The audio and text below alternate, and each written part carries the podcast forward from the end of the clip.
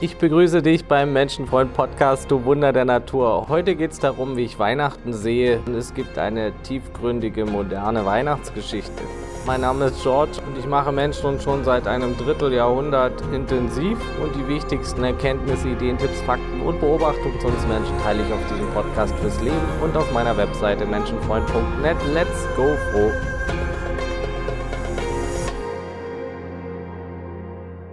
Ja, alle Jahre wieder grüßt das Rentier. Ich persönlich habe ja ein ganz zwiegespaltenes Verhältnis zu Weihnachten. Warum erzähle ich am Ende der Episode? Ich möchte vorher noch schnell mit einer modernen, berührenden Weihnachtsgeschichte einleiten. Also, sie hatte sich gut gemerkt, was jeder ihrer Lieben sich im Laufe des Jahres besonders gewünscht und bisher noch nicht bekommen hat. Jetzt war sie unterwegs und besorgte für ihre Tochter Carla die DVD ihres Lieblingsschauspielers und dessen neuen Film. Den hatte Carla schon im Kino gesehen, konnte aber nicht genug davon bekommen. Für Sohnemann Mark gab es die besondere Ausgabe einer Märklin-Lok, die er sich selbst nicht leisten wollte, weil sie zwar super toll, aber eben auch super teuer war. Und als Schüler mit Nebenjob war die Finanzlage meist abhängig von den Wochenendaktivitäten, die regelmäßig das Konto auf Null setzten. Ja, und für ihren Mann Frederik gab es die lang ersehnte Automatikuhr in Fliegeroptik. Zwar hat er sie für die Erfüllung all dieser Wünsche in den letzten Monaten immer wieder beim Einkaufen auf besonders günstige Angebote achten müssen, damit vom Haushaltsgeld am Wochenende immer etwas für die Geschenke übrig blieb, aber das tat sie doch gerne für ihre Familie. Sie liebte sie schließlich und wurde ja auch von ihrer Familie dafür geliebt, alles für sie zu tun. Was machte es da schon aus, dass sie sich seit Monaten mit einfachster Seife wusch, statt mit ihrem Lieblingsduschgel? Sauber wurde sie auch so und auf ihre besonderen Kekse hatte sie gleich ganz verzichtet, ebenso auf ein paar neue Hausschuhe, die eigentlich längst fällig gewesen wären, denn in ihren jetzigen bekam sie kalte Füße wegen der ganzen Löcher. Aber egal, das waren ihr ihre Lieben wert. Nachdem alle Einkäufe erledigt waren, musste sie sich jetzt sputen, um rechtzeitig zu Hause zu sein. Schließlich wollte sie das Wohnzimmer mit dem Weihnachtsbaum noch herrichten und dann ging es ans Kochen. Schließlich sollte vor der Bescherung noch gegessen werden. Als sie an der Haustür reinkam, schlug ihr bereits ohrenbetäubender Lärm aus Carlas Zimmer entgegen und Mark kam fluchend aus dem Bad. Wortlos an seiner Mutter vorbei, eilend hätte er sie beinahe umgerannt, ohne sie auch nur eines Blickes zu würdigen.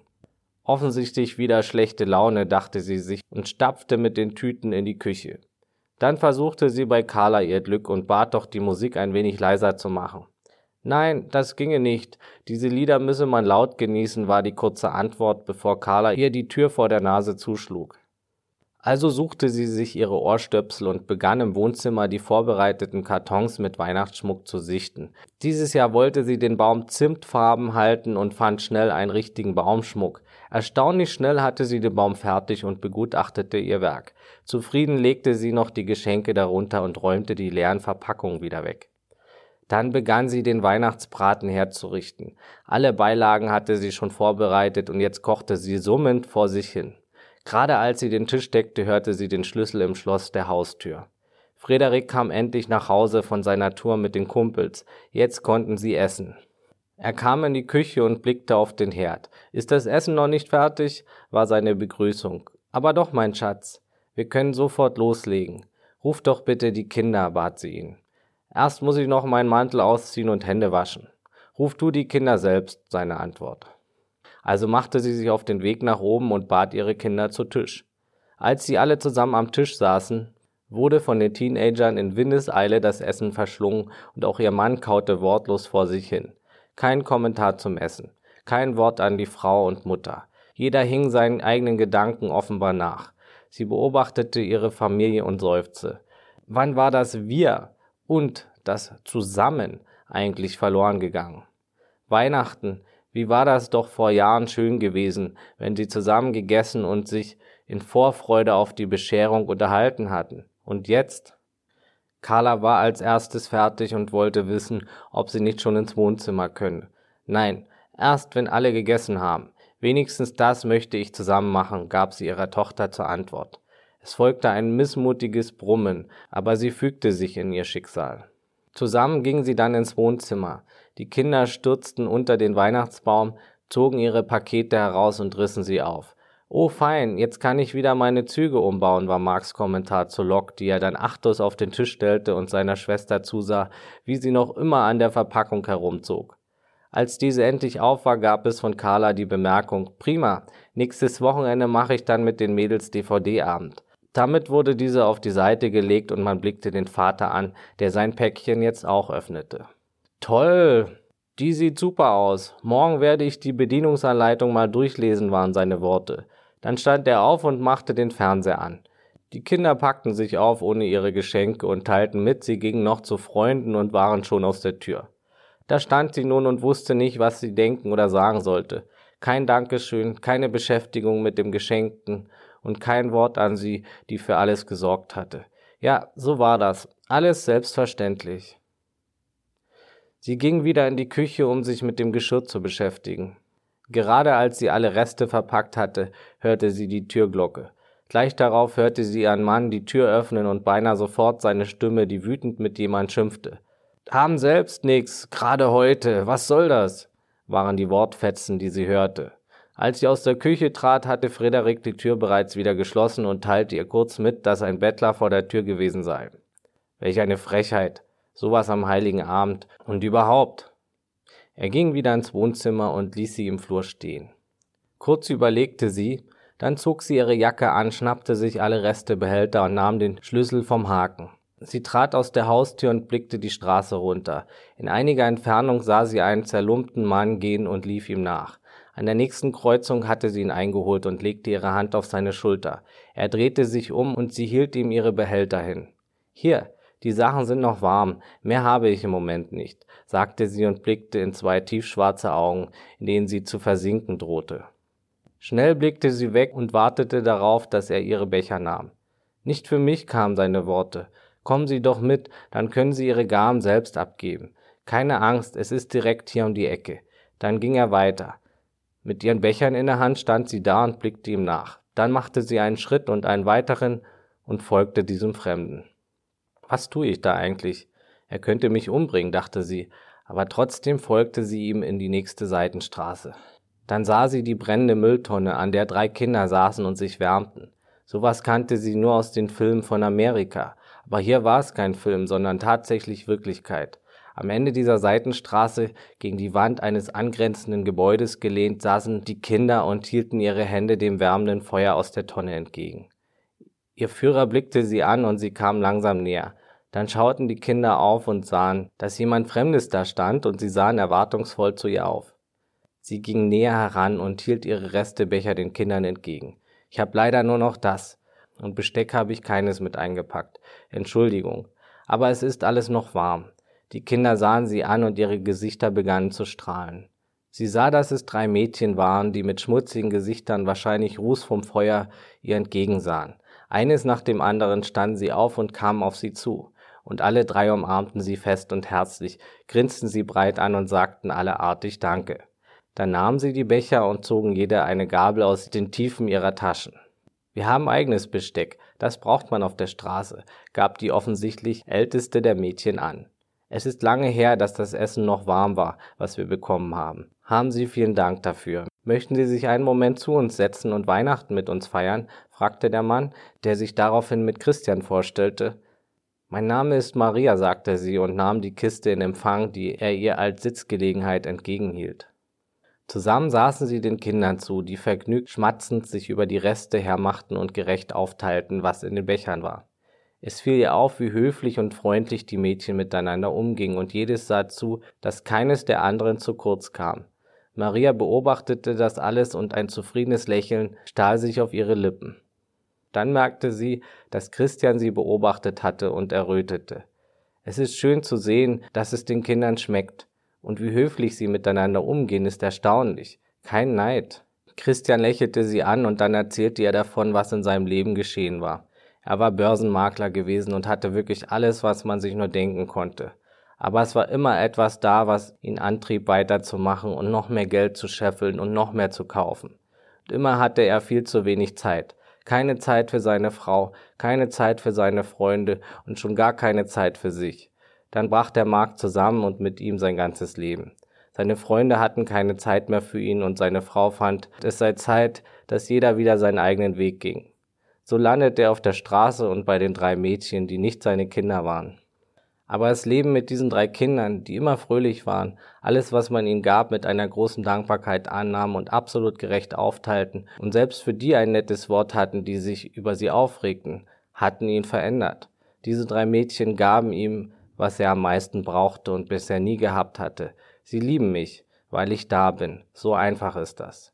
So wurde aus einem Mann mit drei Mädchen an diesem Abend eine glückliche Familie.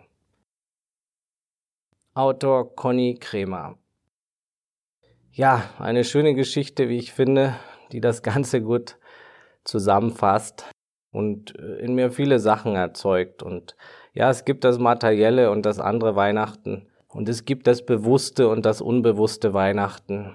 Und es gibt das reiche und das arme Weihnachten. Und das herzliche und das gierige Weihnachten. Viele Seiten verschmilzen ja oft miteinander. Manchen geht es mehr um das Materielle, manche mehr um den Geist dahinter, manche mehr um die Tradition, manche mehr um die Familie und das Beisammensein. Für mich ist die Weihnachtszeit mit gemischten Gefühlen verbunden. Persönlich freue ich mich, Weihnachten mit der Familie zu verbringen, dieses Privileg zu haben, überhaupt eine Familie zu haben, mit der ich mich gut verstehe und die ich sehr lieb habe. Und als Kind habe ich Weihnachten besonders geliebt, natürlich auch wegen den Geschenken. Aber trotzdem bin ich auch irgendwie immer wieder froh, wenn der ganze Trubel vorbei ist. Und ja, der Materialismus übertreibt sich selbst zu Weihnachten. Viele Leute sind gestresst und genervt. Im sozialen Bereich sehe ich, dass besonders viele Menschen zu dieser Zeit leiden. Weihnachten ist das Fest der Emotionen und Gefühle. Alle Jahre wieder gehen Wünsche in Erfüllung und Träume zerplatzen. Alle Jahre wieder strahlen Kinderherzen, während andere Menschen im Alkohol versinken. Alle Jahre wieder hetzen Menschen durch die Straßen, um die passenden Geschenke und die besten Braten zu ergattern, während andere neben uns Flaschen sammeln. Alle Jahre wieder wird liebevoll Zeit miteinander verbracht oder Lebenszeit sinnlos beendet. Alle Jahre wieder steigt die häusliche Gewalt in diesen Tagen weit über den Durchschnitt an und alle Jahre wieder steigt die Selbstmordrate. Alle Jahre wieder finden sich verstreute Familienmitglieder zusammen, um besinnlich beieinander zu sitzen und schöne Gespräche zu führen oder über Moral, Geld, den Lebensweg und die Vergangenheit zu streiten. Alle Jahre wieder sehen viele ihre Liebsten oder versinken in Einsamkeit und Depression. Keine andere Zeit des Jahres spaltet die Menschen gesellschaftlich und emotional so sehr wie die Weihnachtstage.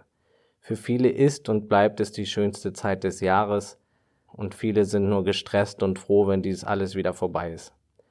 Und für andere ist es die schlimmste und grausamste Episode im Jahr überhaupt. Manche verbinden Weihnachten mehr mit materiellen Dingen, aber die meisten jedoch werden sich freuen, ihre Familien zu sehen. Es liegt etwas in der Luft bei diesem Fest der Liebe. Und doch in keiner anderen Zeit stoßen viele Menschen so sehr an ihre Grenzen. Sie werden mit allem konfrontiert, was ihre Emotionsschublade zu bieten hat. Alle Grenzen, alle Sorgen, alles, was das Jahr über verdrängt wurde, scheint Weihnachten und auch Silvester nochmal kurz anzuklopfen. Und auch wenn wir sagen, ach Weihnachten, das rührt mich kein bisschen, so ist es doch innerlich ein gewisser Fixpunkt für viele, eine gewisse Phase in Raum und Zeit, die etwas bewirkt in vielen Menschen. Feuerwehrleute, Pastoren, Notärzte, Polizisten und Psychologen haben Hochbetrieb und viele derer, die in dieser Phase des Jahres ihrem Leben ein Ende setzen, sind oft genau jene Artgenossen, die immer sagten, dieses und jenes rührt mich kein bisschen. Neben all dem Drama, aber auch all der Logistik, und auch der Freude und Gemeinsamkeit kommen eben auch zahlreiche Gefühle, Erinnerungen, Emotionen und viel Sentimentalität in dieser Zeit in Menschen auf. Es ist eine überwältigende Energie aus allem, geballt auf wenige Tage. Und auch die Gedanken an jene, die es nicht so gut haben, werden den einen oder anderen beschäftigen. Denn Liebe und Besinnlichkeit gehören zusammen. Und besonders bei diesem Fest der Liebe und all den Emotionen, die es mit sich bringen kann. Zweifelsohne eine magische Zeit alle Jahre wieder.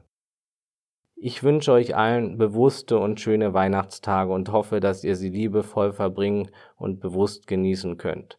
Danke an die vielen Zuhörer und die lieben Zuschriften. Danke an dich. Schreib mir gern in den Kommentaren unter diesem Podcast oder auf Instagram, wie du über Weihnachten denkst, was es in dir auslöst, wie du Weihnachten verbringst. Das würde mich sehr interessieren. Ich hoffe, du hast eine positive Zeit Und wenn es zurzeit nicht so ist und dir nicht so gut geht, dann melde dich gerne bei mir zu einem kostenlosen Kennenlerngespräch. Ich danke dir fürs Zuhören. Danke, dass es dich gibt, du Geschenk für die Welt. Die nächste Folge gibt's dann am Montag. Teil den Podcast gern mit anderen. Das wäre für mich ein schönes Geschenk. Genauso wie eine Bewertung bei iTunes. Das geht mit jedem iPhone. Muss auch nicht das eigene sein. Das unterstützt auch meine Arbeit kostenlos und ich kann das ja weiterführen. Wenn du magst, schreib mir auf meiner Webseite menschenfreund.net oder wenn du Fragen hast oder auch bei Instagram, folg mir da auch gerne unter Menschenfreund Podcast. Und das Wichtigste, bleib gesund, offenherzig, menschlich und so bewusst es heute geht. Alles Gute, ciao und tschüss.